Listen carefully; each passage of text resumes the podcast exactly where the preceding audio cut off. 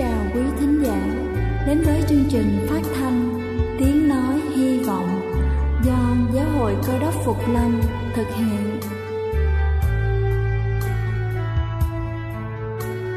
Kính thưa quý vị, Đức Chúa Giêsu trước khi Ngài về trời đã ban cho các môn đệ của Ngài một điều răn mới, đó là họ phải yêu thương nhau như chính tình yêu mà Ngài đã dành cho họ Quả thật vậy thưa quý vị, tình yêu thương là một món quà vô giá mà Chúa đã ban cho nhân loại và đó cũng là thông điệp mà chúng tôi muốn gửi đến toàn thể quý vị. Nếu quý vị muốn tìm hiểu thêm về chương trình, về niềm tin hoặc muốn nghiên cứu về lời Chúa, xin quý vị gửi thư về chương trình phát thanh Tiếng Nói Hy Vọng, địa chỉ 224 Phan Đăng Lưu, phường 3, quận Phú Nhuận, thành phố Hồ Chí Minh hoặc gửi email cho chúng tôi theo địa chỉ tiếng nói hy vọng amos@gmail.com Ngoài ra, quý vị cũng có thể liên lạc với bất kỳ hội thánh cơ đốc Phục Lâm tại địa phương gần nhất. Xin chân thành cảm ơn và kính mời quý vị lắng nghe chương trình hôm nay.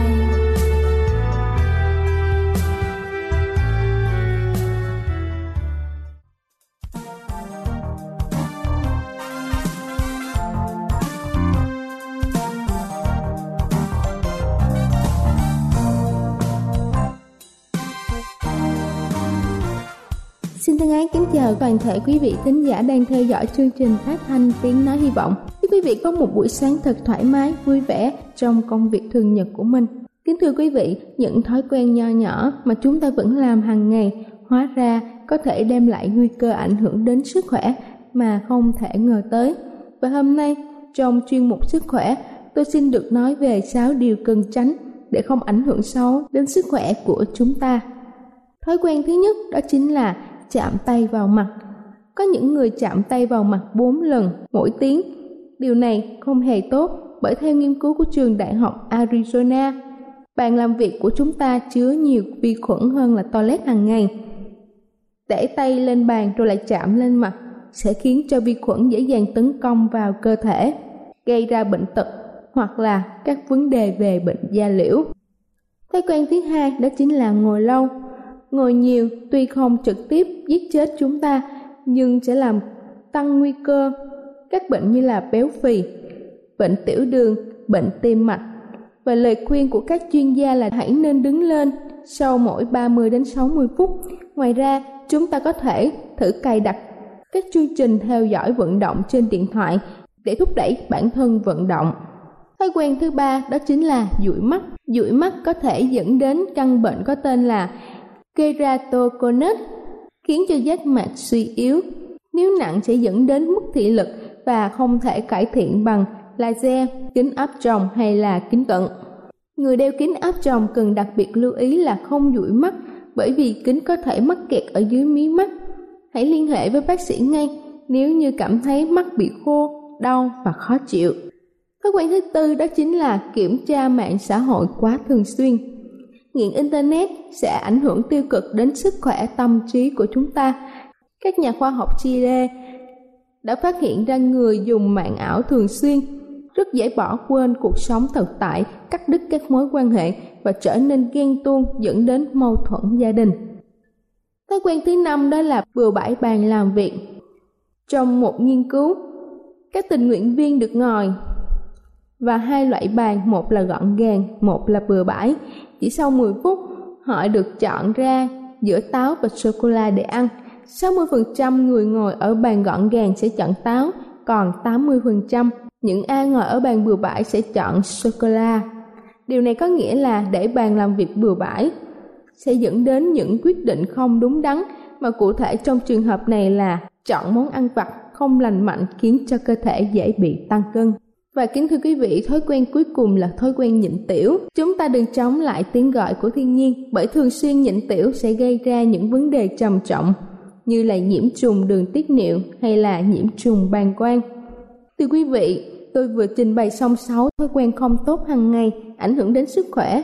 Hy vọng qua bài chia sẻ trên sẽ giúp chúng ta tránh được những thói quen không tốt ấy, đồng thời chúng ta cũng có thể thêm nhiều kiến thức hơn để chia sẻ lại với những người xung quanh, những ai đang mắc phải những thói quen này.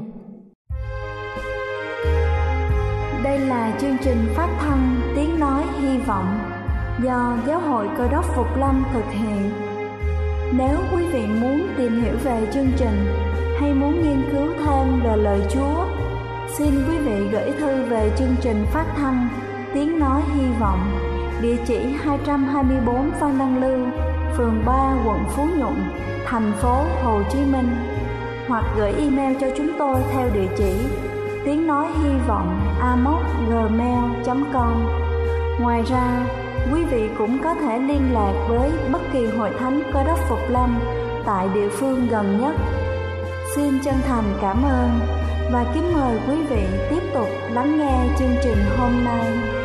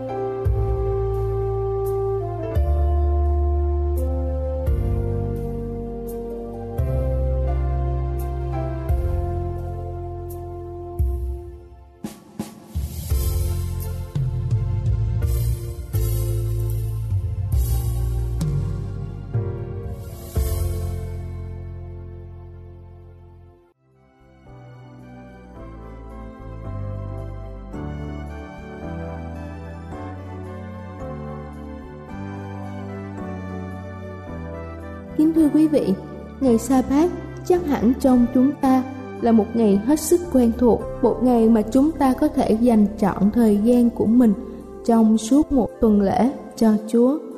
Thế nhưng, đôi lúc chúng ta lại quên đi ý nghĩa ấy. Chúng ta vẫn đi đường riêng mình, vẫn theo ý riêng mình. Chúng ta vẫn đến nhà thờ, thờ phượng Chúa, đồng thời vẫn dành thời gian thiêng liêng ấy cho những mối bận tâm khác. Trong Kinh Thánh, sách mát đoạn 2 câu 27 có chép rằng Vì loài người mà lập ngày sa bát chứ chẳng phải vì ngày sa bát mà dựng nên loài người. Kính thưa quý vị, Chúa đã dựng nên ngày sa bát là vì chúng ta. Vì thế, qua sứ điệp ngày hôm nay, với chủ đề các hoạt động trong ngày sa bát sẽ giúp chúng ta nhìn nhận rõ ràng hơn về ngày sa bát cũng như là các hoạt động có thể làm trong ngày ấy. Xin kính mời quý vị cùng lắng nghe.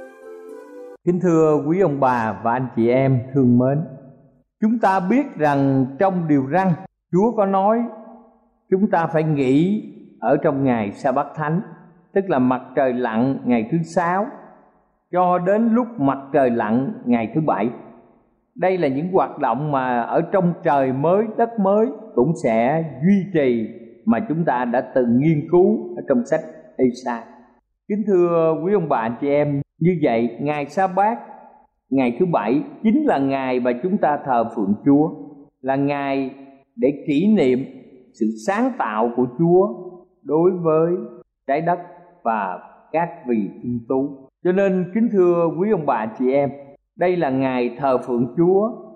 Vì thế mà trong sách Lê Vi Ký đoạn 23 câu 3 cũng đã ghi lại cho chúng ta nắm bắt các sự kiện quan trọng như sau.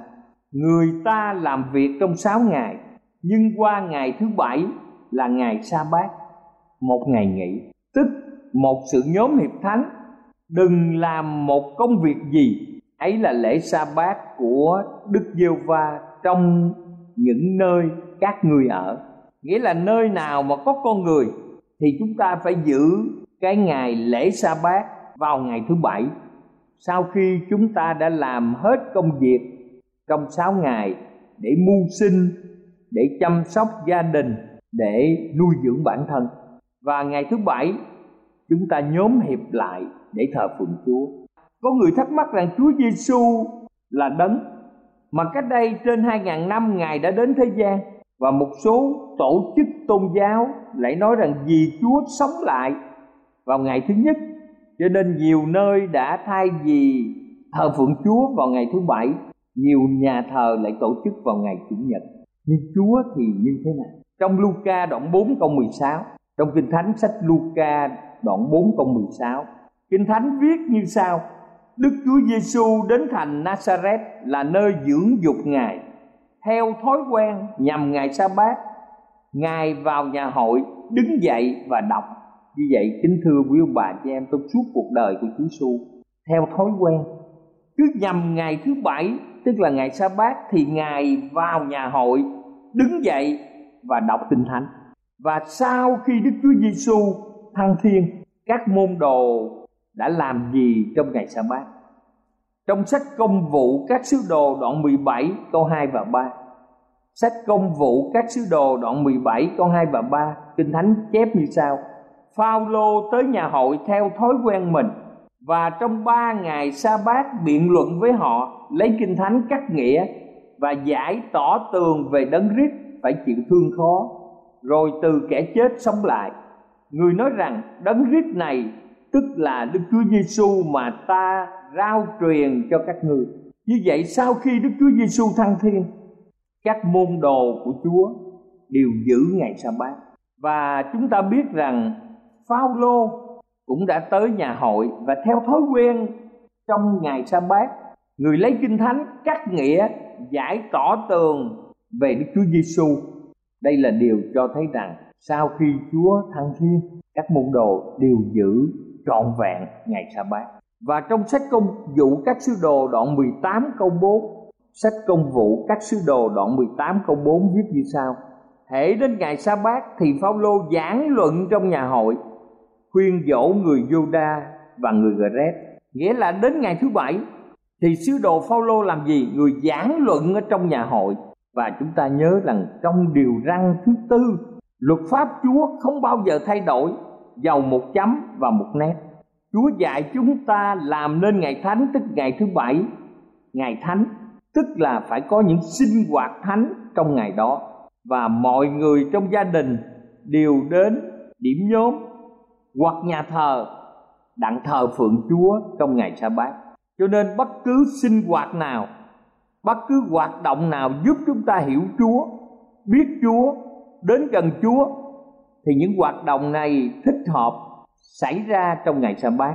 Bất cứ hoạt động nào dù tốt như thế nào chăng nữa, nhưng không có mục đích dẫn con người đến với đấng sáng tạo, thì các hoạt động đó đều không thích hợp cho duy trì trong ngày sa bát có người đã thắc mắc như cách đây hai ngàn năm, một số người do thái cũng thắc mắc, như vậy trong ngày sa bát tức thứ bảy ngài dành cho việc thờ phượng, chúng ta có thể làm điều lành hay việc thiện hay là không làm được. Chính thưa quý ông bà chị em, đức chúa giêsu đã trả lời câu hỏi này trong Matthew đoạn 12 từ câu 9 đến câu 12 sách Matthew đoạn 12 từ câu 9 đến câu 12 Kinh Thánh viết như sau. Đức Chúa Giêsu đi khỏi nơi đó, bèn vào nhà hội. Ở đó có một người teo một bàn tay, có kẻ hỏi rằng, trong ngày sa bát có phép chữa kẻ bệnh hay không. Ấy là họ có ý kiến dịp kiện ngài. Ngài bèn phán cùng họ rằng, ai trong vòng các ngươi có một con chiên, nếu đương ngày sa bát bị té xuống hầm, thì há không kéo nó lên sao? Huống chi người ta trọng hơn con chiên là giường nào. Vậy, trong ngày sa bát có phép làm việc lành. Kính thưa quý vị, như vậy, các bác sĩ, các y tá, trong ngày thứ bảy nhiều nơi không có bác sĩ khám bệnh, nhưng vẫn duy trì bác sĩ trực để đề phòng những trường hợp bị tai nạn. Ở trong ngày sa bát, chúa cho phép mọi con dân của chúa được phép làm việc lành. Chữ có phép này trong câu trả lời Đức Chúa Giêsu cho chúng ta thấy rằng không phải chúng ta muốn làm gì trong ngày sa bát là làm, có phép nghĩa là có giới hạn cho hoạt động của chúng ta trong ngày sa bát thế nào là việc lành? Việc lành là việc cứu người ta ra khỏi cảnh lầm than, đau đớn. Nếu việc lành đó không nhằm mục đích cứu vớt con người, thì đó chưa phải là việc lành thích hợp trong ngày sa bát cho nên chúng ta biết rằng trong ngày sa bát là ngày thờ phượng chúa, chúng ta được phép làm điều lành và điều thiện. Cho nên có nhiều hoạt động chúng ta thực hiện được trong ngày sa bát. Như chúng ta ca hát tôn vinh chúa, chúng ta nghe lời giảng, chúng ta cầu nguyện, chúng ta dạo cảnh thiên nhiên để biết những công trình mà chúa sáng tạo. Chúng ta có thể thông công, thăm viếng những tín hữu bị bệnh ở tại nhà, ở nơi mà người đó nằm dưỡng bệnh. Chúng ta có thể giới thiệu về Đức Chúa Giêsu cho nhiều người khác và như thế thì những hoạt động nào mà chúng ta cần tránh trong ngày sa bát? Kính thưa quý vị, đã là con người thì phải có mua bán, phải có đi chợ. Về điều này trong kinh thánh cho chúng ta biết một cách rõ ràng. Ở trong sách Nehemi, đoạn 13 từ câu 15 đến câu 22 sách Nehemi, đoạn 13 từ câu 15 đến câu 22 về lúc đó tôi thấy trong Juda mấy người ép nho nơi mái ép rượu nhằm ngày sa bát đem bó lúa mình vào.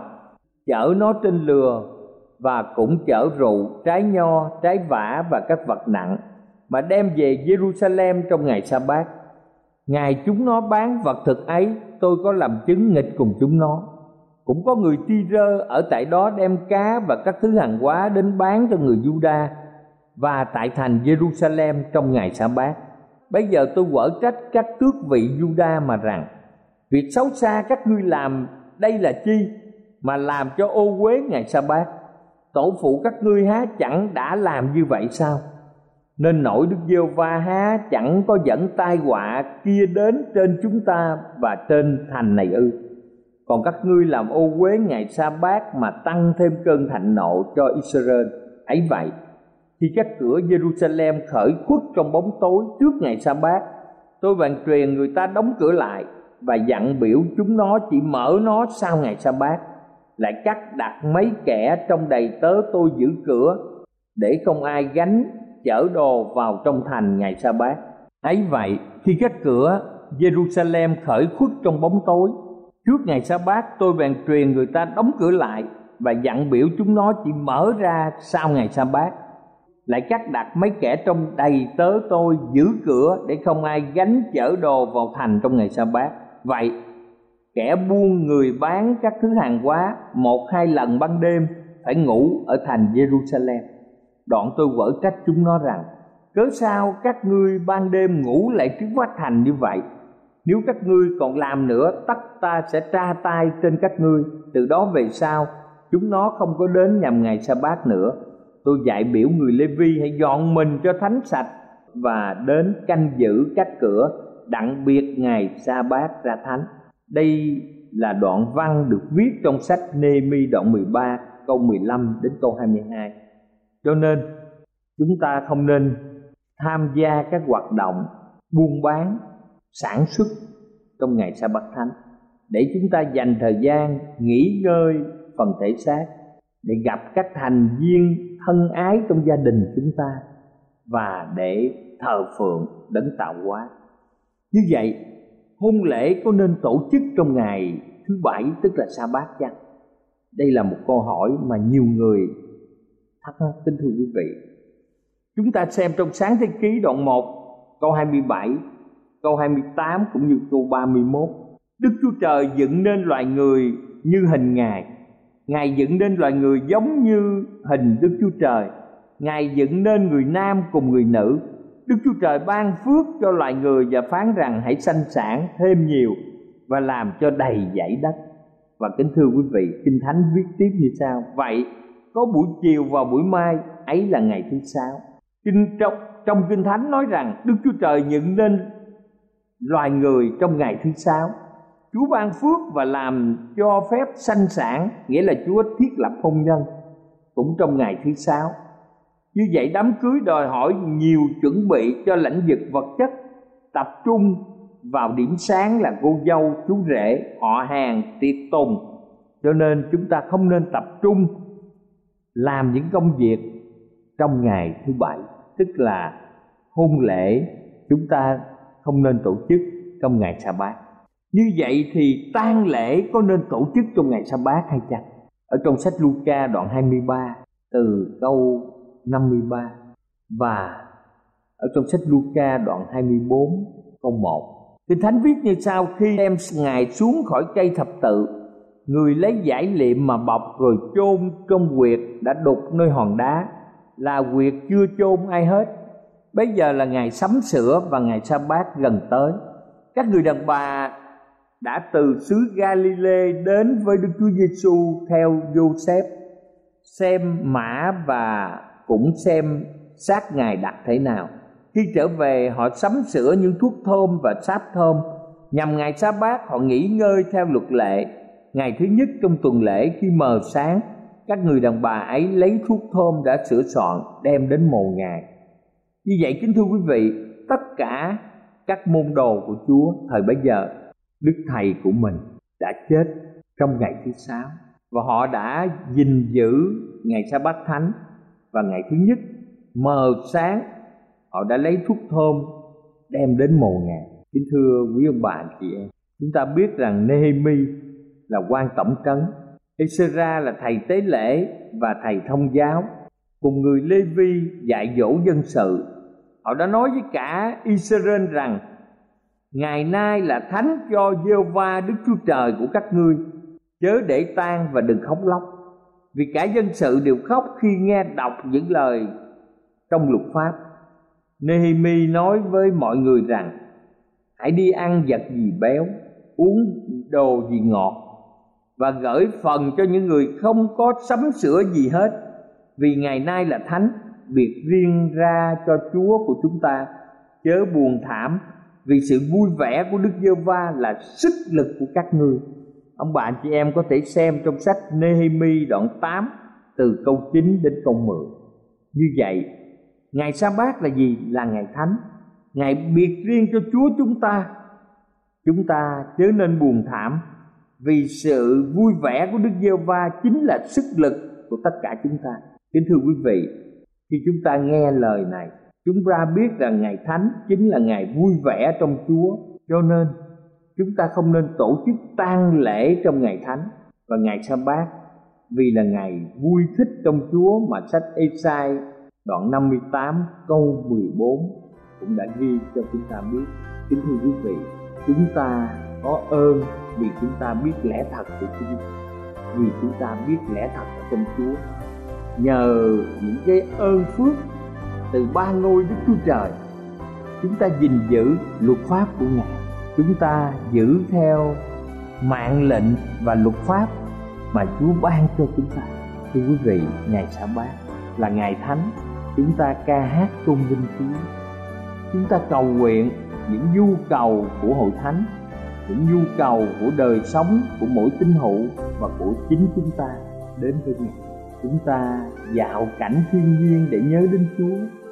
Chúng ta thông công thăm viếng tín hữu và người bệnh, đoàn tụ với mỗi thành viên trong gia đình của mình giới thiệu về Đức Chúa Giêsu cho mọi người và chắc chắn trong ngày Đức Chúa Giêsu tái lập Ngài gọi chúng ta là con trai con gái yêu dấu của Ngài.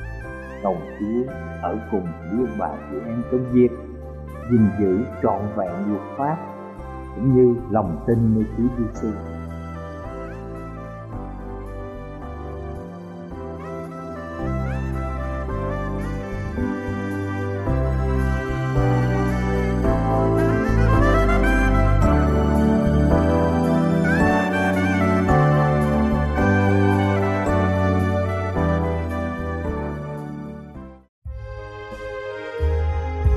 Đây là chương trình phát thanh Tiếng Nói Hy Vọng do Giáo hội Cơ đốc Phục Lâm thực hiện.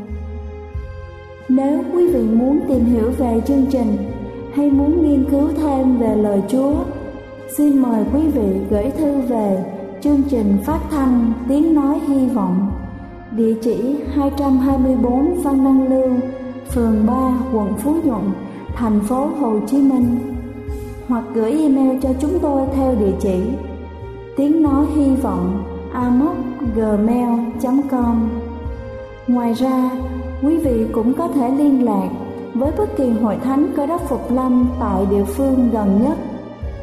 Xin chân thành cảm ơn và hẹn gặp lại quý vị trong chương trình lần sau.